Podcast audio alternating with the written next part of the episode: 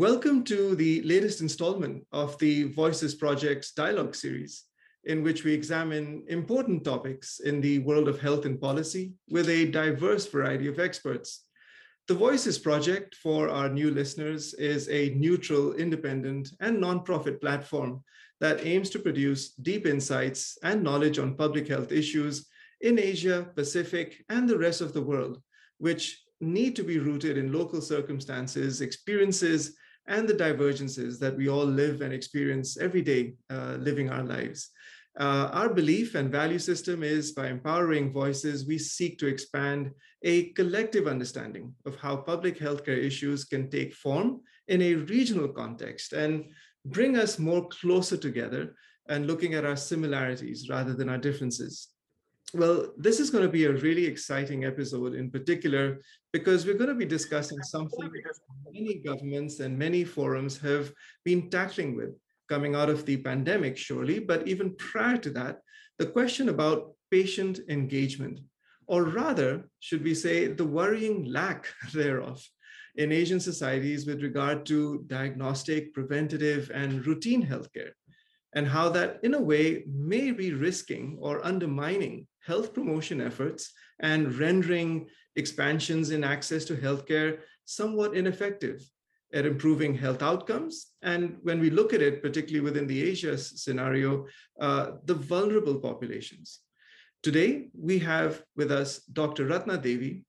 She is the Chief Executive Officer of Dakshama Health, a nonprofit organization based in India, which aims to empower patients and caregivers with the right knowledge, tools, and forums to seek and access healthcare options that can help suit their needs and, through their voices, bring about a positive change in the healthcare environment. So you can understand why I'm actually quite excited, because I think there's kindred spirits here. We're trying to find or navigate our way through what could become a potential ways forward around patient engagement and how that can actually be beneficial towards healthcare outcomes.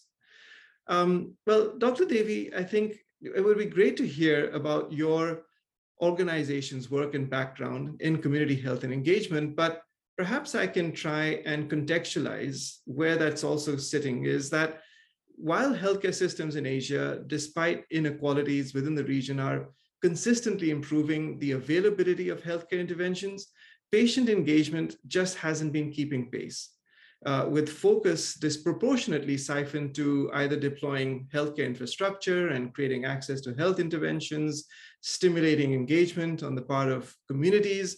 It's not been adequately prioritized in the region, according to some studies and some work that's been released recently. So as such, what we're going to be discussing is the importance and the current state and the future of patient engagement within your experience and the purview of Asia. And with that, it'll be really great to hear more about the work that you're doing and particularly your background, which is absolutely exciting. Dr. Devi, would you like to say a few words on that? Thank you, Rohit, and a very good morning to all our listeners who are tuned in today to this episode. I'm Dr. Ratna, as I have been introduced earlier. I have a specialization in public health, over 30 years of work experience. I started my career as a government doctor working in a public health space. And that was absolutely brilliant because it taught me the problems and the struggles that a common man faces while trying to access the healthcare system. I moved on to work in civil society in various roles, and that again was a deep learning exercise for me, because I worked across maternal and child health, HIV, Hep C, non-communicable diseases, rare diseases, and it gave me the exposure that no one institution can give you. And armed with this knowledge and experience, somewhere in 2011, I was very fortunate to have been invited to a high-level meeting of the UN on non-communicable diseases. And when I saw patients groups there and civil society talking about advocacy, I came back charged with energy. And I said, I need to do something in India. In those days, a decade back, non-communicable diseases were just beginning to take some focus in healthcare systems. It was all communicable and maternal and child health before that. And I knew that, people with diabetes, people with hypertension were increasing manifold because of lifestyle changes. However, the healthcare system was not really ready to meet the new expectations of patients. So I searched around and couldn't find anything in the context of my country, and that motivated me to start my own organization in 2012. 2012 was also a turning point because I was invited to a global patient congress that was organized by the International Alliance of Patient Organizations. And that was truly a very stimulating experience because I saw hundreds and hundreds of patient groups and patient advocates who knew exactly what they wanted and who to talk to about what they wanted and how to get it done. Something I felt was very deeply missing in the context of my country.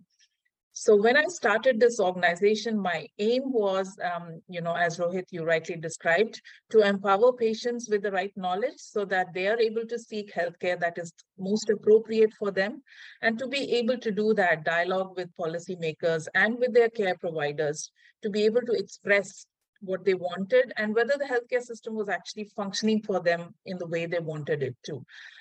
We know that in the context of our region, Asia Pacific, it's a very paternalistic healthcare system where healthcare providers are treated with a lot of reverence and patients don't really question decisions. And I wanted these people, the patients, to really understand and own their condition. And through that ownership, be able to sort of decipher whether the medications that were being provided to them are really working, instead of suffering in silence or going from one doctor to another and not getting the treatments that they deserve. So it's been a long journey since then. We've come a long way. There's still much to be done, I would say. Absolutely. That's look, for our listeners, I appreciate that the experience that Dr. Devi is bringing to this conversation therefore means that we can tap into a lot of that heritage, that rich heritage of what the last decade has been like, but more importantly, how are we going to navigate our way through this post-pandemic or co-pandemic, whichever one looks at it, future within healthcare. Dr. Devi, with these factors, as you've just explained, the nuances of countries like India in particular, what's, I guess, the big question, right? What's impacting patient and community engagement? There's many factors, obviously, that we've been hearing about, like cultural preconceptions, the demographic factors you rightly mentioned, this more paternalistic aspect of, doctors know all, urban, rural. What's your, I guess, experience in the issues facing patient and community engagement today? I think we can talk the whole day about the issues facing community engagement or patient engagement, but let me just focus on maybe three or four, top factors, if I can say that. One, of course, is the health-seeking behavior and the health literacy.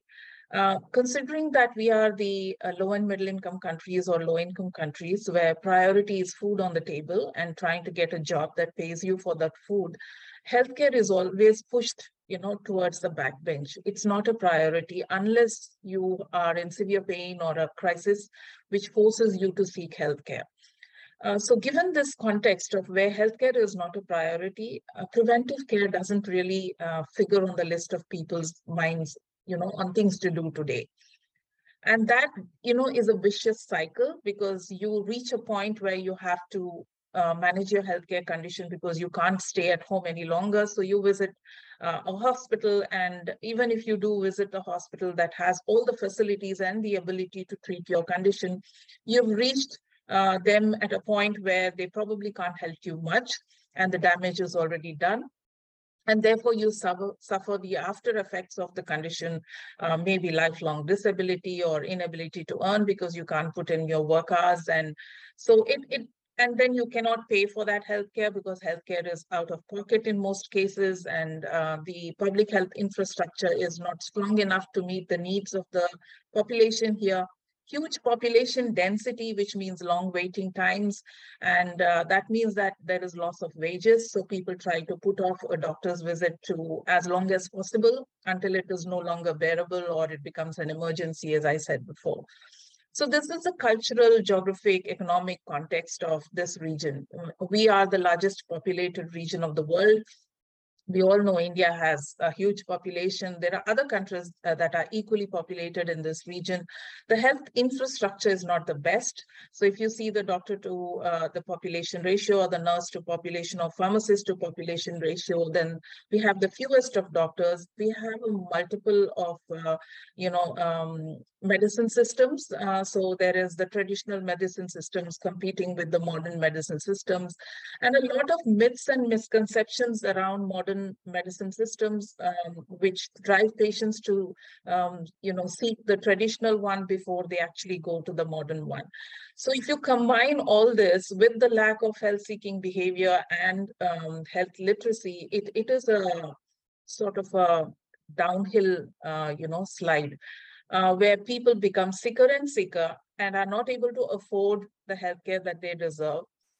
And therefore, a lot of people just give up and try and do whatever is best within their means of paying for that healthcare system. For the people, again, not everybody is poor, not everybody cannot afford healthcare. There are a lot of people who can afford healthcare.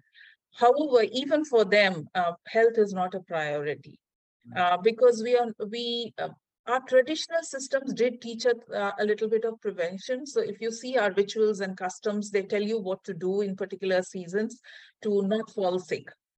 However, the more educated, younger generation, quote unquote, treats them that just as rituals. So they do not follow any of those measures, and the changing lifestyles have added to the woes. So all these fast foods, lack of exercise, air pollution, etc., is making the younger generation sicker as well.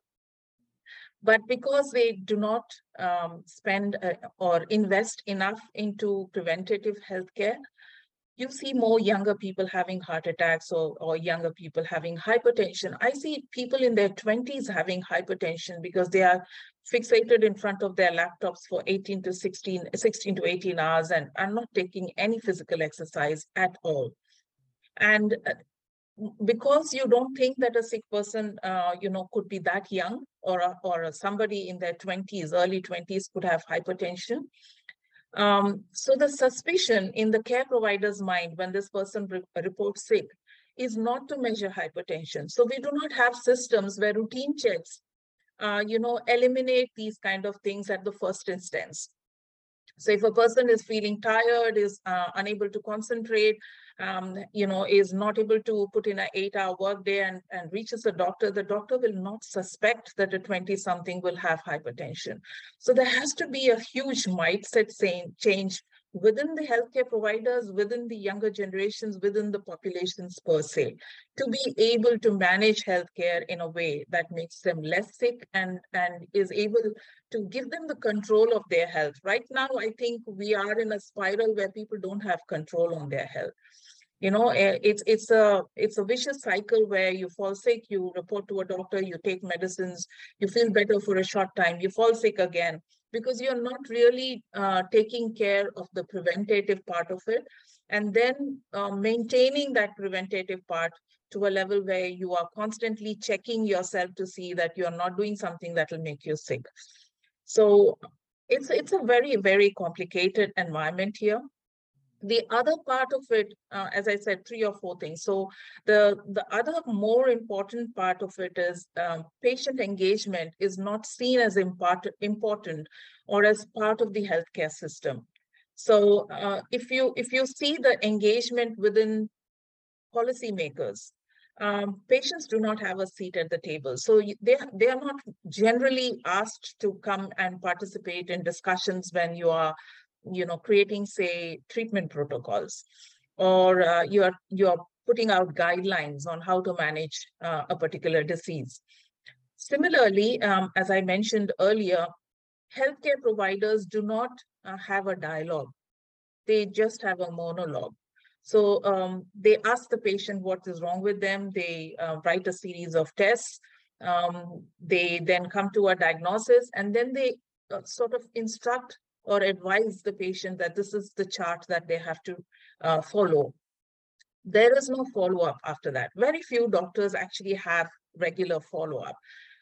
And again, the health systems do not allow the doctors to do a regular follow-up because we have paper-based prescriptions. We do not have electronic health records. We are not using technology to its advantage to send, say, SMS alerts or other means of following up with patients. So usually follow-up is left to, you know, maybe the nurses or other staff within the hospital. And sometimes it happens, sometimes it doesn't.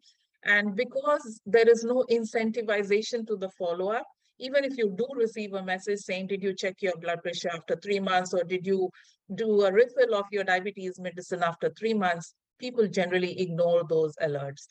So there's a lot of work that needs to be done here. Having said that, there is a positive outcome that is happening in terms of patients getting more and more engaged, more and more patient groups forming and talking about their healthcare, discussing amongst themselves as to what is working for them and what is not working for them. And then in a positive way, trying to engage with their healthcare providers as well with policymakers in questioning why certain systems are not available or why certain diagnostics are not available within the context of their country, or even innovative medicines not being available, and driving that policy change to bring in that within the access of the common man. So yes, there are a lot of challenges, but we are also moving forward in a positive way. Very true, very true. Now, if you break that down, because I think we have very critical perspectives there. I think what you mentioned in terms of the lack of, let's say, or understanding of benefits of preventative health for a variety of reasons, which we'll get into. It is also, isn't there, this interesting sort of gender inequity dynamic? There were some statistics that showed, regardless of, you know, those in at a younger age being screened for hypertension or such like, women in particular, because of the cardiovascular symptoms being very different, are actually completely ignored. And therefore, I think I was reading somewhere that there's a higher mortality in women than there are men, simply because of this fact that, you know, we're just not looking deep enough when it comes to signals and signs. So in all of that sort of perspective, it just seems that there's a variety of different challenges and issues. But as you said, that there's at least the momentum and some positivity coming out of it. Now, let me overlay something on top of what you just said, and that is, we talk about acute illnesses and the ability to prevent acute disruptive illnesses, but then those things that are more chronic in nature, the ones that have much more of a longer term risk behind it. And you talked and mentioned about diabetes or other metabolic syndromes, et cetera, and the reality that we just don't look at those early on enough through a diagnostic perspective. But there's also the fact that a patient's journey or a diagnostic journey or a disease pathway in our health systems just seem to go across such a variety of stakeholders. So whether it's the public health system moving into the private system, whether it's different healthcare providers treating one particular type of aspect of that, you know, disease pathway or that patient, caregivers, medical companies, of course, from a financial perspective, advocacy groups, patient organizations. Is there possibly also the need to look at the linking up of a more comprehensive supportive care system that can, in a way, encourage better or a bit more of an attuned engagement factors where there might be none from a patient perspective? I certainly do agree that we should have a more integrated approach. You know, in discussions after discussions, we realize how fragmented our healthcare system is and how, you know, vertical or silo-based system we work in. And just to give you a perspective, when I was working with patients with Parkinson's, we were trying to work with neurologists to be able to get into India a surgical procedure that was unavailable to most people because it was too expensive, and we were trying to advocate for inclusion into insurance, both public and private sector. And even though I'm a qualified medical professional, I realized that not all neurologists treat Parkinson's, especially for the surgical part of it, and that they have specialties within the neurologists themselves. So there is a movement disorder specialist, and there is an epilepsy specialist, and then you have a strokeologist, and you have the general neurologist, And this is mind-boggling. How on earth is a common man supposed to know which neurologist they are supposed to go to? You know, first of all, reaching a neurologist is difficult because for a population like India, you hardly have any neurologists, maybe 3,000 or so for the 1.3 billion. So if you are lucky enough to reach a neurologist, how on earth are you supposed to know which neurologist is the one who can treat you for the condition that you have? So there is a huge lack of knowledge. And also, I think this super specialization is, you know, very, very detrimental from the patient perspective. For the doctor's perspective, yes, we understand that certain procedures need more specialized training, and we absolutely accept that. But I think the hospital should be able to deal with which patient should go to which specialist, not the patient trying to search for the specialist on his or her own, you know, means. So and for that to happen, we need to have integrated healthcare systems. However, our healthcare systems are very complicated. So you have standalone hospitals with one specialty, you have multi-speciality hospitals, you have these big universities with medical colleges where you get everything under the sun. And not all are within the reach of every person. And for critical, journeys, especially things like stroke, heart attack, you know, for cancer, etc. Usually they are placed in big metropolitan cities, and the patient meanders through a lot of different journeys before they reach the right place and get the right diagnosis and the treatment. And this is more painful than actually the diagnosis and the treatment. Once you have a diagnosis, you sort of settle down and you know this is the path forward. But the journey to that diagnosis is so difficult that sometimes the delay is critical and may cost the life of the person. So I think integrated healthcare systems with robust referral pathways is extremely important. We do a lot of talking about primary healthcare becoming more robust and driving universal health coverage, but that is really lacking in most countries. Even in the most developed countries, you see that, you know, there are bits and pieces where things are not really straightforward. And in countries like India, where, you know, you have huge population issues and, of course, the investment in healthcare is not as great, it is even more difficult. Yeah. And then we also, you know, one of my work is to see that access to innovative diagnostics and innovative medicines, it becomes easier for patients. Yeah. And our experience has been that the Ministry of Health and the Ministry of, Pharmaceuticals or the Department of Pharmaceuticals do not speak with each other. Mm. Whereas the common factor is the patient. The patient needs the healthcare system, which provides the medicines that they need. So these two ministries work in, silos. Again, you know, nutrition is an integral part of any cure. If you do not have the right food or you do not have enough food, then any amount of medicine is not going to cure you. However, the Ministry of Agriculture or other such departments that are very integral to good health do not talk to each other. And we've heard so much about multi-sectoral action plan in the context of non-communicable diseases. There are beautiful documents that sit with the Ministry of what exactly this multi-sectoral action plan looks like. But when it comes to reality, nothing much has happened beyond the document. And I think it is extremely important that more, you know, focus is there on how to integrate the healthcare system, not only at the delivery level, which is the hospitals and the healthcare providers, but also in the design and the policy level. Unless you're thinking of the design, it's very hard to, you know, have the healthcare system that's in bits and pieces and then tell people, look here, you all need to work together. It's not going to happen. It'll never happen. So I think the design or the policy part of it should focus more on integration. And once that happens, the patients can bring in their perspectives on where things are working well, and it's an easy journey for them, and where things are not working that well and there is a problem or a challenge, and give that feedback so that those gaps can then be covered and things can be worked out better.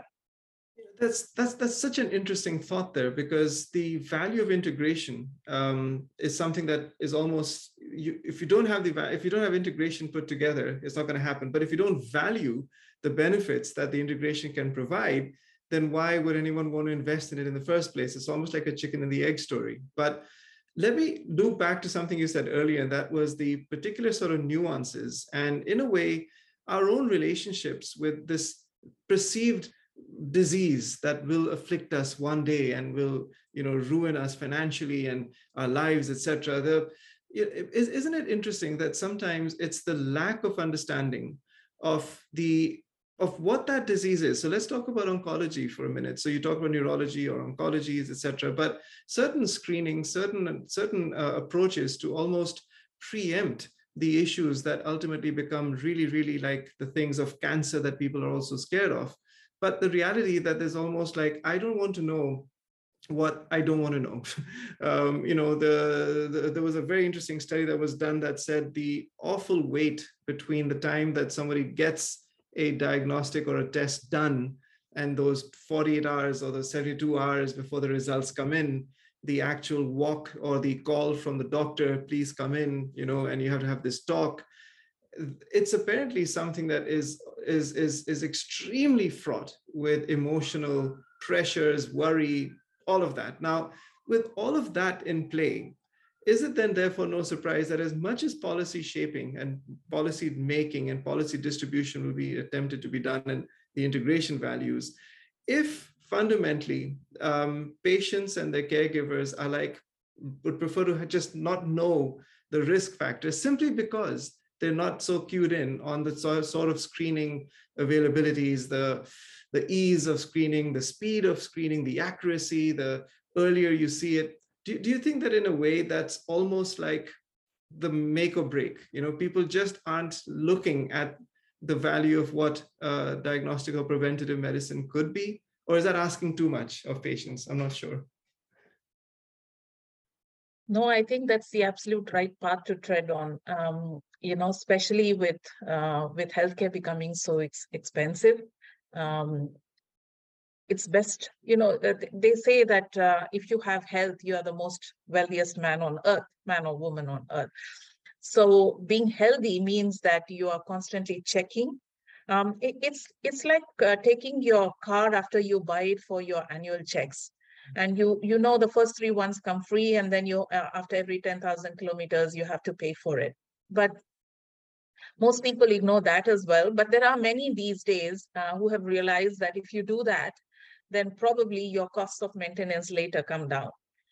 A similar analogy can be applied to human beings as well. You know, if you're constantly checking, and you know that after 35, you should be checking for diabetes and hypertension. After 40, for women, you should have a pap smear and a breast exam. Everybody knows this. At least most educated people know it. But then I think the alarm in their mind or brains doesn't go off till something happens to them.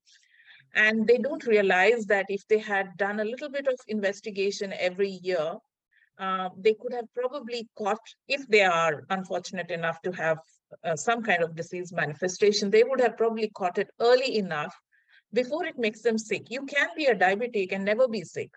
You just take medicines regularly and live a normal life. I've seen millions of people do that because they just do their, you know, exercise every day. They are conscious about the diet they take, and then they take their medicines on time, and they never visit a hospital. They're just on maintenance medicines.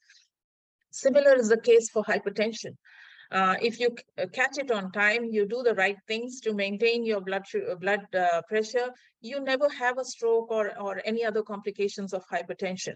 And you can live up to 90 with hypertension without any complications. However, most people do not realize the value of regular checkups and diagnostics to be able to prevent a catastrophic event. And I think that is where public awareness is very, very important. Huge awareness programs on why it is important to prevent anything from happening rather than treat something that's already happened is extremely important. And I think in a way, this is because healthcare has always been driven by the curative part of it and not the preventative part of it. And the curative part of it is because, you know, the patients didn't have a voice. It's the doctors who always spoke about what to do once you are sick. Most doctors don't tell you what to do not to fall sick. That dialogue has been changing now because of a lot of, very passionate doctors, especially in cardiovascular and other areas, who who feel really bad when they are not able to help patients. So they have become public health advocates, and they really tell you what to do not to fall sick, or even if you fall sick and you are detected early enough, what to do to stop any other secondary complications. A lot of people, a lot of doctors and healthcare providers now do that as part of routine counseling. However, that's not enough, because not many people, or not everybody who falls sick actually visits a doctor. They try medications on their own. They try all their, advice that their neighbors or their family members give them. And it's only when none of this works do they visit a doctor. So we need to have a communication system or a communication strategy that tells people what to do to be able to prevent, sicknesses. And in many of the developed countries, this is driven through employers where, health insurance is provided. It's mandatory to provide health insurance through employers. And those insurances are incentivized if you do not fall sick, or, you have to have a copay if you fall sick. Whichever way, it tells you that, I have to pay from my pocket if I don't take care of my health. And that drives good behavior. Not 100% foolproof, but at least some people will follow good habits. I think that is extremely necessary now, considering that the health systems will never be able to catch up with the demand that is there. More and more people are falling sick, not necessarily because of their own free will, because, the changes in environment, all the carcinogens in the air, water pollution, everything, new diseases, new and emerging viruses, etc., will make you sick one day. So how do you build yourself to be able to face, those catastrophes? Because if you have comorbidities, you probably will not fare well. Or if you are young and you have no comorbidities, you probably will have a better outcome. So how can people maintain their health so that something that can be prevented will be prevented? Something that cannot be prevented is detected early enough so that you're able to manage it well. And the outcome of all of this is that you have a fairly good quality of life so that you're not dependent on anyone, whether it is the community or your spouse or your family members. You have a dignified life to the best of your ability. And that can only be done if you concentrate on prevention and maintenance of your health. Absolutely correct. I mean, a lot's been spoken about the reality that the term financial toxicity has been used a lot more in the last few years than it ever has before, usually around areas of cancer and management of cancer, and the lack of sometimes cohesive policies that says, right, we've got the diagnostic bit done, we've got the treatment bit done, but the rest of it, how you're going to pay your bills, how you're going to live your life, how you're going to manage your job, your caregivers, all that is basically left in the middle. And some are saying that perhaps now more so than ever, factors related to financial toxicity may have an impact on the reality that, sure, one can look after, oneself and do all of the preventative aspects. But again, can I afford the disease that I've been given? And therefore, does it keep you in the denial process for much longer? But again, these are situations and topics for a much longer discussion. But any thoughts around the aspect of financial toxicity in your purview that's been coming up perhaps in certain topics or discussions? Healthcare is expensive. There are no two opinions about that. However, I think one can manage the expenses of their healthcare if they plan well enough. So health insurance is a must. Most people think, you pay year after year without falling sick, and that's a waste. It's never a waste. And this is what I tell all my patient groups. Invest in an insurance policy that is adequate for you, because if you have an insurance policy that will not see you through a healthcare catastrophe, there's no point in investing in it. So invest in a healthcare policy that's adequate for you. Do not discontinue, do it every year, year after year. In fact, I would say that as soon as a child is born, there should be an insurance policy in his or her name, which then supports that person when the person is 60 or 70 or whenever they fall sick. Because most healthcare expenses, unless, of course, it's things like cancer, etc., happen towards the later part of your life. And with longevity increasing, that's when you end up spending all your savings that you had a whole lifetime to accumulate. So I think health insurance is extremely important. And when you have an adequate health insurance, along with preventative measures that you do year after year to see that either you're not falling ill, or if you're falling ill, it's detected early enough to be able to manage it well. The financial toxicity can be managed very well. Right now, the financial toxicity is an outcome of low health literacy, low health-seeking behavior, no investment in healthcare, and this general perception of people that the government has to pay for everything. I think that's a wrong perception. You invest in everything else. You invest in education. You invest in housing. You invest in transport. Why would you not invest for your own healthcare?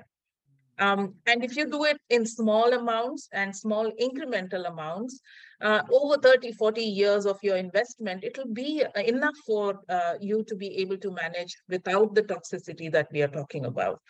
Yes, there will always be populations that cannot afford even those small amounts. And for that, the government should always be there to support them. But for people who can pay, who can afford, I think they should start early and keep investing so that when they have a crisis or when they need that insurance policy, it is there to stand by them.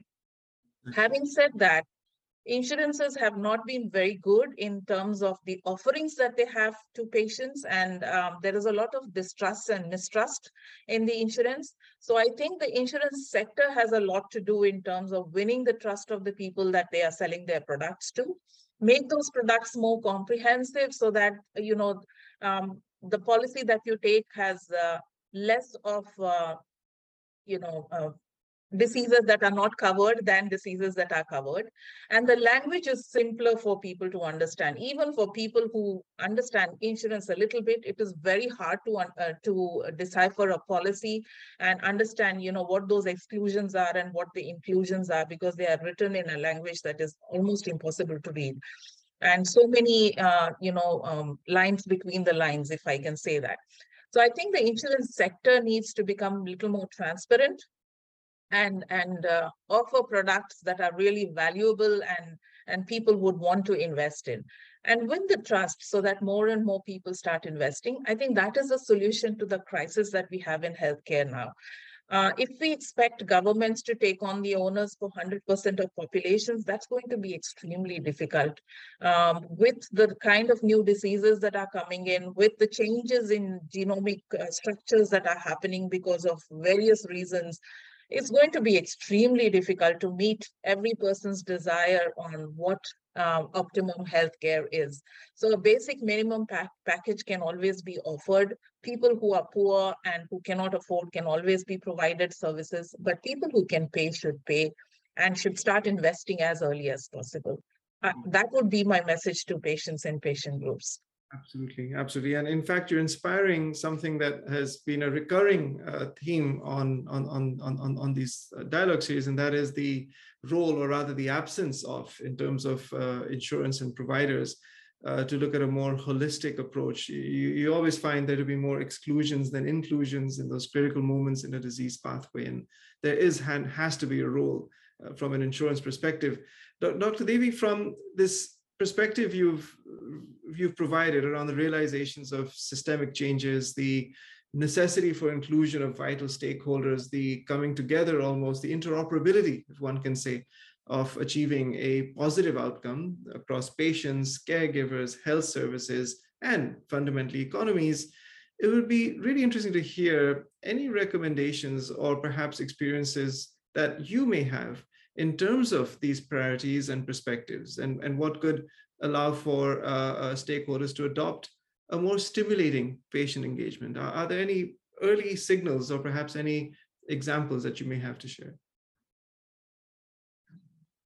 I think evidence-based medicine has now become a norm, and more governments as well as healthcare providers and professional associations have started to realize that you might be giving them the best medicines and the best diagnostics, but if the patient is not happy with the outcome, you're not going to achieve much. Because quality of life is important. It's not just the clinical outcomes that you measure.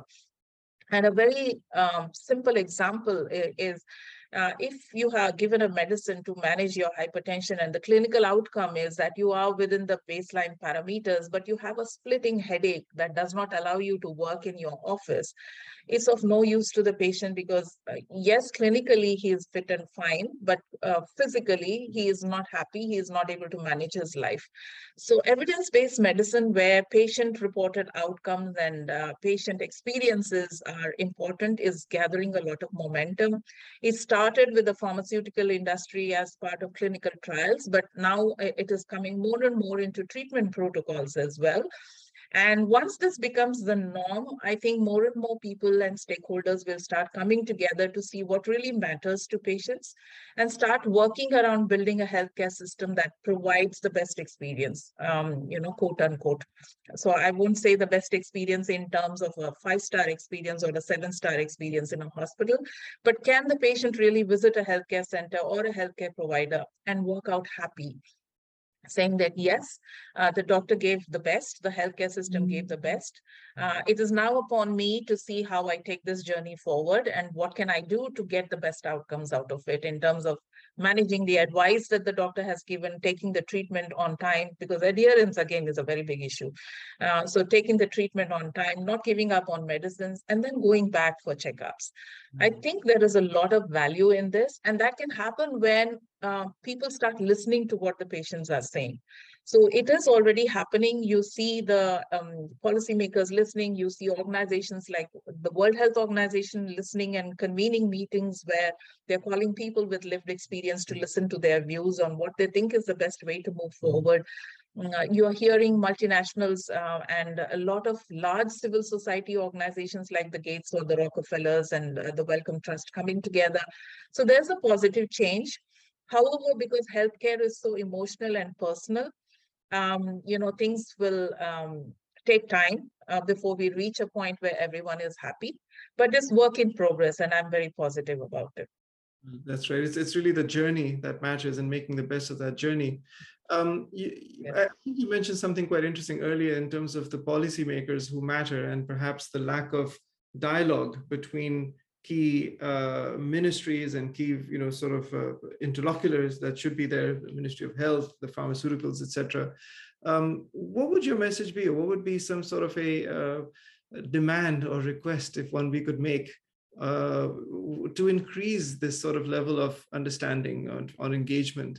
What should our policymakers be really looking at? Is it being more multilateral? Is it about being more open? Is it being looking at innovation technology? Or is it all of the above? Any thoughts to that? I think it's a simple, if I had to put it in a simple statement, it is the eyes will not see what the mind does not know. So most of our policymakers are not trained to understand what patient engagement means or what patient empowerment means. And usually they change when they see the patients and patient groups and listen to them and listen to their journeys, Real life experiences, whether in terms of videos or blogs and all, can be very, very, powerful in terms of changing the mindset and the thought process of policymakers.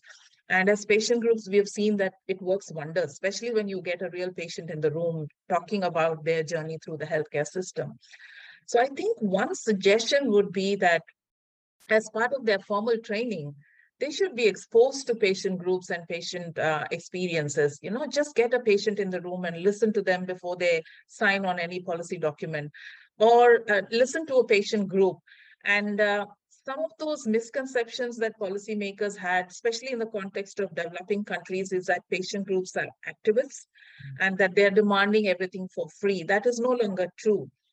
Many patient groups are now saying, yes, we can pay, but we need the quality that we deserve.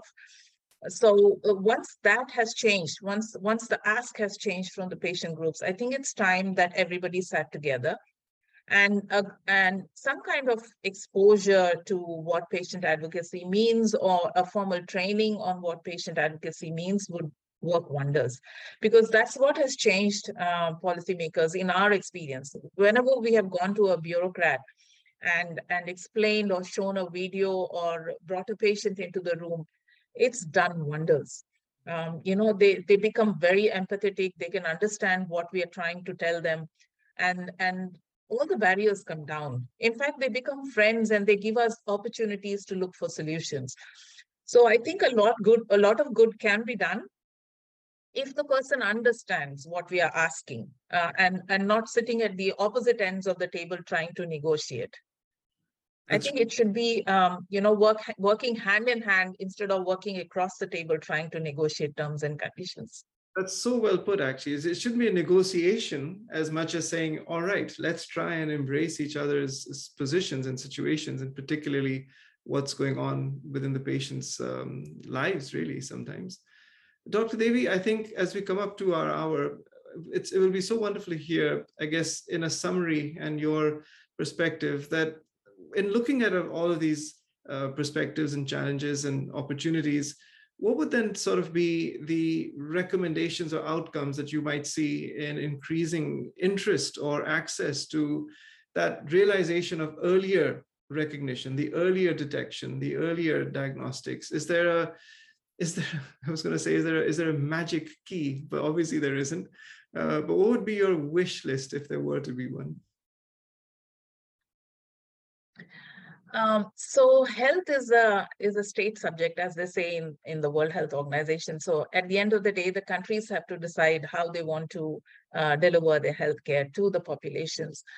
So I think I'll start with that by saying, if you want populations to be healthier, you have to provide them with the right information. Most people struggle to find the right information. So maybe something that is authentic, and like a CDC, for example, if you went to a CDC center, you would never question any of the information there.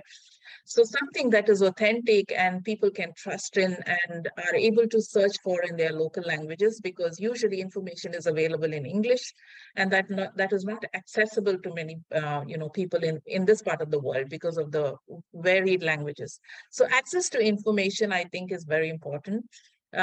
Access to, of course, the early diagnostics, but then more importantly, where these diagnostics and hospitals are available. That is, again, there is a huge information asymmetry in, I need this, but where do I get it? Even if I stay in a metro, it is not always true that the nearest hospital has all the facilities. So some kind of a search mechanism or a directory where, if I experience a heart attack at 3 a.m. at night, or early morning, where do I go? Which is the nearest hospital? Is there a doctor available there? How can I get this information? And coming to this, maybe, use technology to advantage to make this kind of information available. And then a massive awareness campaign on why preventative health is important. That possibly can be supplemented with some kind of incentivization. So if you stay healthy, you are doing your checkups every year, and you don't report sick to a hospital, then probably you maybe get a higher salary or pay less premium for your insurance, or you get a education waiver for your children, some kind of incentivization so that people get a positive vibe out of all of this. If we can do some of these things, I think we have a positive future, though, it's going to take time, but we have to start somewhere, and better start today than never. Absolutely. Those are some great, great closing words. Listeners, you were listening to Dr. Ratna Devi, the Chief Executive Officer at Dakshama Health. You can find out more about Dakshama Health in the box below the link here. You can definitely understand a lot of the nuances that Dr. Devi was expressing, not just from the Indian context, but an overall, I think, almost a regional, if not global, line of thinking as well. A lot of this links back to WHO's own priorities for SDGs 2030, et cetera. And for those of our listeners in the academic and in the industry itself, in development sectors, there's a lot of literature and access to resources that you can find, particularly on WHO resources. You can also find out more about what the initiative here is all about at the VoicesProjectAsia.org. Dr. Devi, thank you so much for making this time. I do believe, and I think we were talking about this separately, that this is the beginning of a very valuable discussion, not just one of the one-off conversations, but something that needs to be continued and really build a framework around. And I look forward to that opportunity of working closely with you on that.